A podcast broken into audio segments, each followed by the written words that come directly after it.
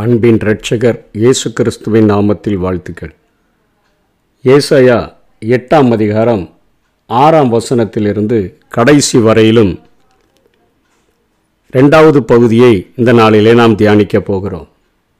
ஆறாம் வசனத்திலே இந்த ஜனம் மெதுவாய் ஓடுகிற சீலோவின் தண்ணீர்களை அசட்டை பண்ணி ரேட்சீனையும் ரெமலியாவின் குமாரனையும் சார்ந்து சந்தோஷிப்பிக்கிறபடியால் இதோ ஆண்டவர் வல்லமை உள்ள திரளான ஆற்று நீரைப் போன்ற அசிரியாவின் ராஜாவையும் அவனுடைய சகல ஆடம்பரத்தையும் அவர்கள் மேல் புரள பண்ணுவார். அது அவர்களுடைய ஓடைகள் எல்லாவற்றின் மேலும் போய் அவர்களுடைய எல்லா கரைகளின் மேலும் புரண்டு யூதாவுக்குள் புகுந்து பிரவாகித்து கடந்து கழுத்து மட்டும் வரும் என்றார். இம்மானுவேலே அவன் செட்டைகளின் விரிவு உமது தேசத்தின் விசாலத்தை மூடும் என்று சொல்லி இங்கே ஏசாயாவை குறித்து சீலோவான் தண்ணீர்கள் ஓடுகிற ஒரு ஆறையும் யூப்ரட்டிஸ் டைகிரிஸ் நதியினுடைய அருகில் அரியணை அமர்ந்து இருக்கக்கூடிய போட்டு அமர்ந்திருக்கக்கூடிய அசிரியா ராஜாவையும் குறித்து இங்கே ஏசாயா ஒரு காரியத்தை சொல்ல முற்படுகிறதை நாம் பார்க்கிறோம். இந்த சீலவாம் தண்ணீரானது மிகவும் சத்தமில்லாம களங்கள் இல்லாமல் அமைதியாக எந்தவித ஆரவாரமும் இல்லாமல் யாருக்கும் ஆபத்தை விளைவிக்காம ஓடக்கூடிய சீலவாம் தண்ணீர் என்று சொல்லப்படுகிறது. ஏசாயாவின் நாட்களில் இந்த சீலவாம் ஆறானது மிகுந்த முக்கியத்துவம் வாய்ந்த ஒரு ஆறாக இருந்தது. இது சீயோன் மலைக்கும் மோரியா மலைக்கும் இடையே பாய்ந்து கொண்டிருக்கிறது என்று சொல்லி அவர்கள் சொல்லுகிறார்கள். இது கிருபையை பற்றி மிகவும் தெளிமையாக கா- தெளிவாக காட்டக்கூடிய ஒரு மெல்லிய சத்தத்தை உடையதாக இனிமையான ஓசையை உடைய உடையதாக இந்த சீலவாம் தண்ணீர் இருக்கிறது என்று சொல்லி ஏசாயாவின் நாட்களிலே அவை மிக முக்கியத்துவம் வாய்ந்த ஆறாக அது இருந்தது. சீனாய் மலை என்பது நமக்கு தெரியும். நியாயப்பிரமாணத்திற்கு அடையாளம் மோரியா மலையானது. ஆபிரகாம் பலியிடுகிறதற்காக ஈசாக்கை சென்ற பொழுது ஆபிரகாம் ஈசாக்கை பலியிடுகிறதற்கு பதிலாக ஆண்டவரே ஒரு ஆட்டுக்குட்டியை கொடுத்ததை பார்க்கிறோம். தாவிது இந்த இடத்தில்தான் ஆலயம் கட்டும்படியாய் இடம் வாங்கினார் சாலோமோன். இந்த மோரியா மலையில்தான் ஆலயத்தை கட்டினார். இந்த மலையினுடைய கடைசி பகுதியில்தான் கொல்கதா மலையில் கிறிஸ்து சிலுவையில் அறையப்பட்டார் என்று சொல்லி பார்க்கிறோம். மோரியா மலையில் தன்னை ஆட்டுக்குட்டிக்கு அடையாளமாக ஒப்பிட்ட ஆண்டவர் அங்கே ஈசாக்கை தப்பவிட்டார். ஆனால் கொல்கதா மலையில் தன்னுடைய குமாரனாகிய இயேசு கிறிஸ்துவை தப்ப விடவில்லை அந்த இயேசு கிறிஸ்து அருளுகிற சமாதானத்திற்கு அடையாளமாக இந்த சீலோவான் ஆறானது.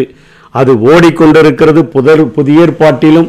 அது புகழ்பெற்ற ஒரு ஆறாக இருந்ததை இயேசு கிறிஸ்துவினுடைய ஊழியத்தின் நாட்களிலே நாம் பார்க்கிறோம். ஒரு குருடனை அவர் சேற்றை பூசி கண்களிலே சேற்றை பூசி நீ சீலவாம் குளத்திலே போய் கழுவு என்று சொன்ன பொழுது அவன் கழுவி சுகம் பெற்றதை பார்க்கிறோம். அந்த சீலவாம் என்பதற்கு அனுப்பப்பட்டவன் என்று பொருள்.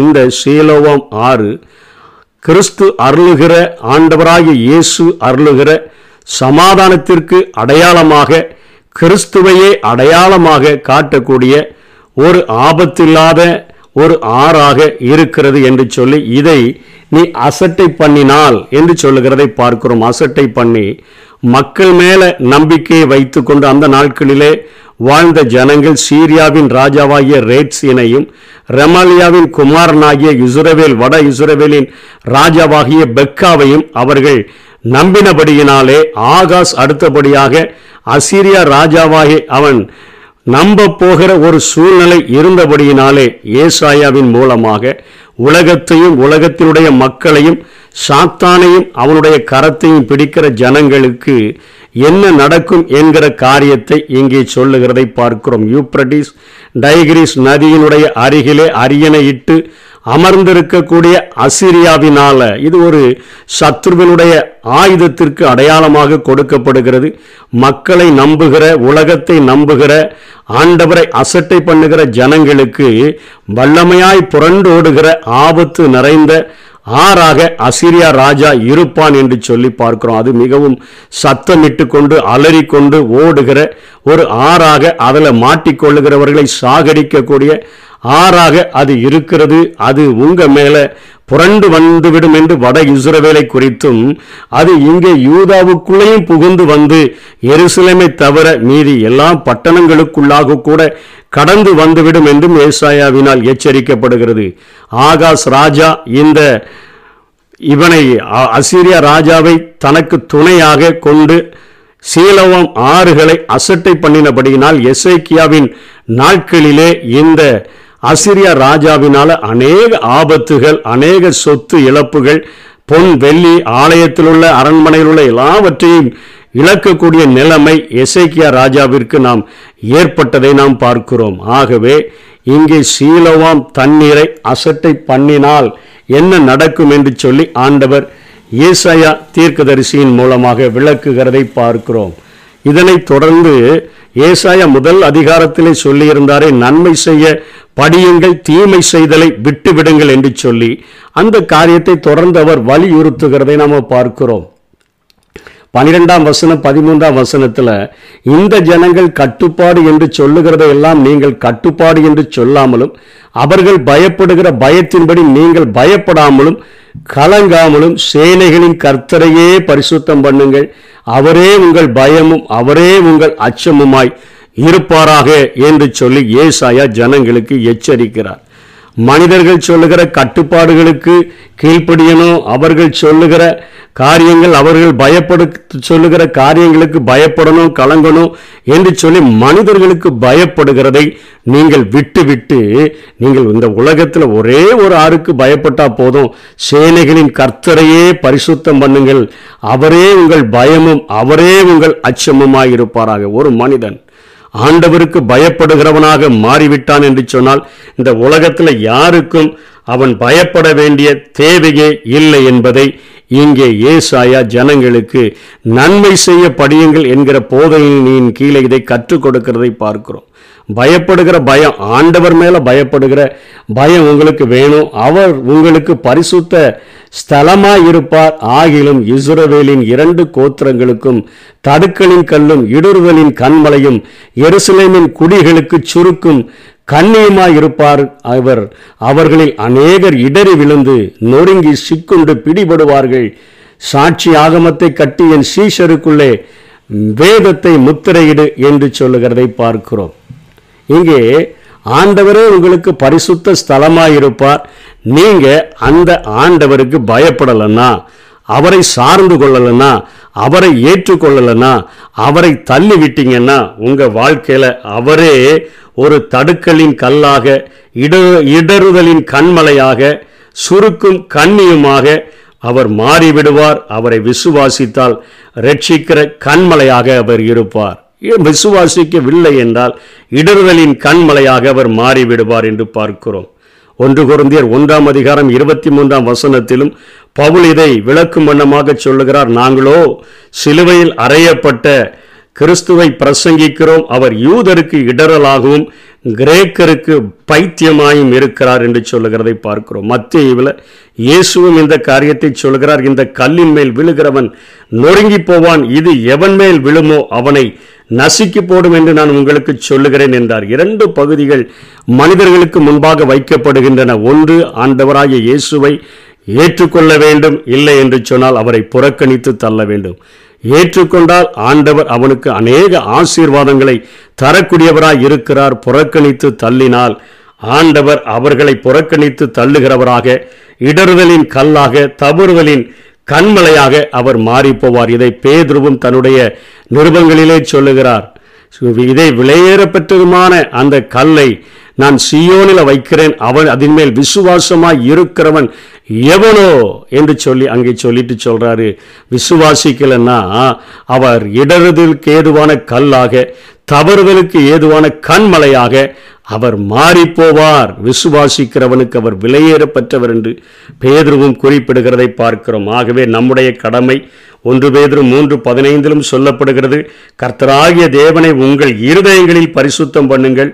உங்களில் இருக்கிற நம்பிக்கை குறித்து உங்களிடத்தில் விசாரித்து கேட்கிற யாவருக்கும் சாந்தத்தோடும் வணக்கத்தோடும் உத்தரவு சொல்ல எப்பொழுதும் ஆயத்தமாயிருங்கள். ஆபகுக் ரெண்டு இருபதும் கர்த்தரோ என்றால் தமது பரிசுத்த ஆலயத்தில் இருக்கிறார்.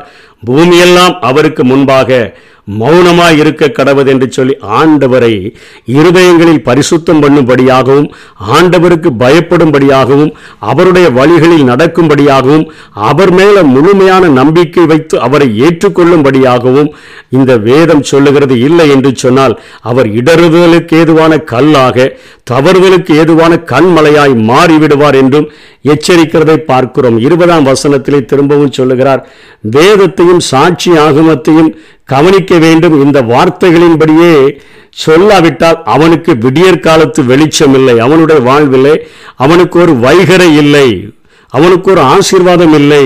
இந்த சாட்சி ஆகமத்தையும் வேதாகமத்தையும் கவனித்து வாழ்கிற ஒரு வாழ்க்கை இருக்க வேண்டும் கர்த்தருக்கு பயப்படுகிற பயம் இருக்க வேண்டும் அவரை ஏற்றுக்கொண்டு வாழ வேண்டும் அசட்டை செய்து வாழ்ந்தால் என்ன நடக்கும் என்கிற காரியத்தை கீழே திரும்பவும் சொல்லுகிறார். இடுக்க நடைந்தவர்களாயும் பட்டினியாயும் தேசத்தை கடந்து போவார்கள். அவர்கள் பட்டினியாய் இருக்கும்பொழுது மூர்க்க வெறி கொண்டு தங்கள் ராஜாவையும் தங்கள் தேவனையும் தூஷிப்பார்கள். அவர்கள் அண்ணாந்து பார்ப்பார்கள் பூமியை நோக்கி பார்ப்பார்கள். ஆனாலும் இதோ இக்கட்டும் அந்தகாரமும் இருக்கும். இடுக்கத்தாரில் இருளடைந்து அந்தகாரத்திலே தள்ளுண்டு போவார்கள். இருள் பூமியையும் காரிருள் ஜனங்களையும் மூடியும் என்று சொல்லியிருக்கிறத ஆண்டவருடைய சத்தம் கேட்கப்படாதபடியினால ஆண்டவருடைய சத்தம் அவருடைய பிரசன்னம் இல்லாதபடியினால அவர்களுடைய வாழ்க்கை இடுக்கத்தால் இருளடைந்து அந்தகாரத்திற்குள்ளே அது தள்ளுண்டு அவங்க அதற்குள்ள வெளிச்சம் இல்லாதபடியினால அழைகிறவர்களாக மாறிவிடுவார்கள் என்று சொல்லி இங்கே ஏசாய எச்சரிக்கிறதை பார்க்கிறோம். இதோடு கூட ஒரு சில பாவங்கள் காரியங்களையும் குறித்து தீமை செய்தலை வெட்டிவிட வேண்டும் என்கிற தலைப்பிலே அவர் சொல்லுகிறதை பார்க்கிறோம் பத்தொன்பதாம் வசனத்திலே. அவர்கள் உங்களை நோக்கி அஞ்சனம் பார்க்கிறவர்களிடத்திலும் முணுமுணுவென்று ஓதுகிற குறிகாரர்களிடத்திலும் விசாரியுங்கள் என்று சொல்லும் பொழுது ஜனங்கள் தன் தேவனிடத்தில் விசாரிக்க வேண்டியதல்லவோ?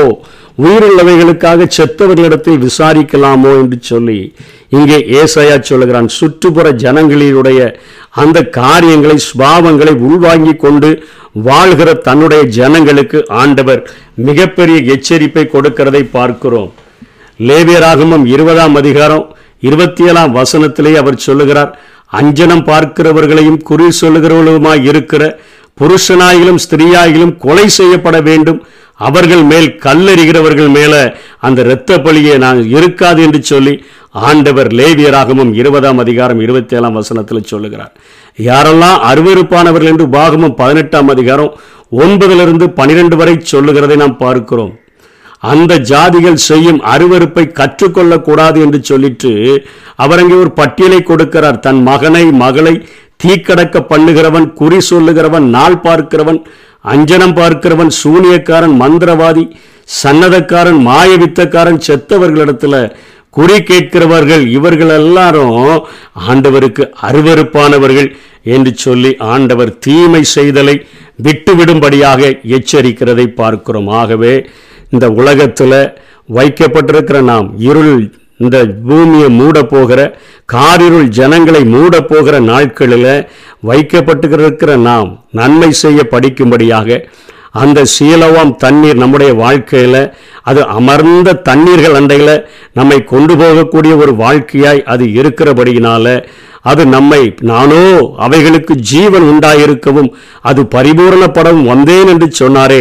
அவரை அண்டிக் கொண்டு அவரை இருதயத்தில் பரிசுத்தம் பண்ணி அவருக்காக வாழ்ந்து அவருக்கு அருவருப்பாய் தோன்றுகிற எல்லாவற்றையும் நாம் விட்டுவிட்டோம் என்று சொன்னால் அந்த கொல்கதா மலையிலே நமக்காக ஜீவனை கொடுத்த அந்த கர்த்தராக இயேசு கிறிஸ்துவின் மூலமாக நாம் ஆசீர்வாதங்களை பெற்றுக்கொள்வோம் அவர் ஒரு நாளிலே மணவாளனாக வெளிப்படும் பொழுது மணவாட்டியாகிய சபையாக நாம் அவரை சந்திப்போம். இல்லை என்று சொன்னால் அவர் நமக்கு இடறுதலுக்கு ஏதுவான கல்லாக தவறுதலுக்கு ஏதுவான கண்மலையாக மாறிப்போகிறபடியினால் இந்த உலகத்தில் இருளிலே அலைந்து அந்தகாரத்திலே தள்ளுண்டு நாம் அலைகிறவர்களாக இடுக்கத்தினால நம்முடைய வாழ்க்கை நிறைந்ததாக வெளிச்சம் இல்லாம அது மாறிவிடும். வெளிச்சமாய் தோன்றுகிற இயேசுவை நம்முடைய இருதயத்தில் பிரகாசிக்கிற அவரை ஏற்றுக்கொள்ளுவோம். கர்த்தர்தாமே நம்மை ஆசீர்வதிப்பாராக. ஆமை சமாதான காரணர் நீங்கதானே. சர்வ வல்லவரும் நீங்கதானே. சமாதான காரணர் நீங்கதானே. சர்வ வல்லவரும் நீங்க தானே ஏசு நீங்க இருக்கையில நாங்க சோர்ந்து போவதில்லை. ஏசு நீங்க இருக்கையில நாங்க சோர்ந்து போவதில்லை.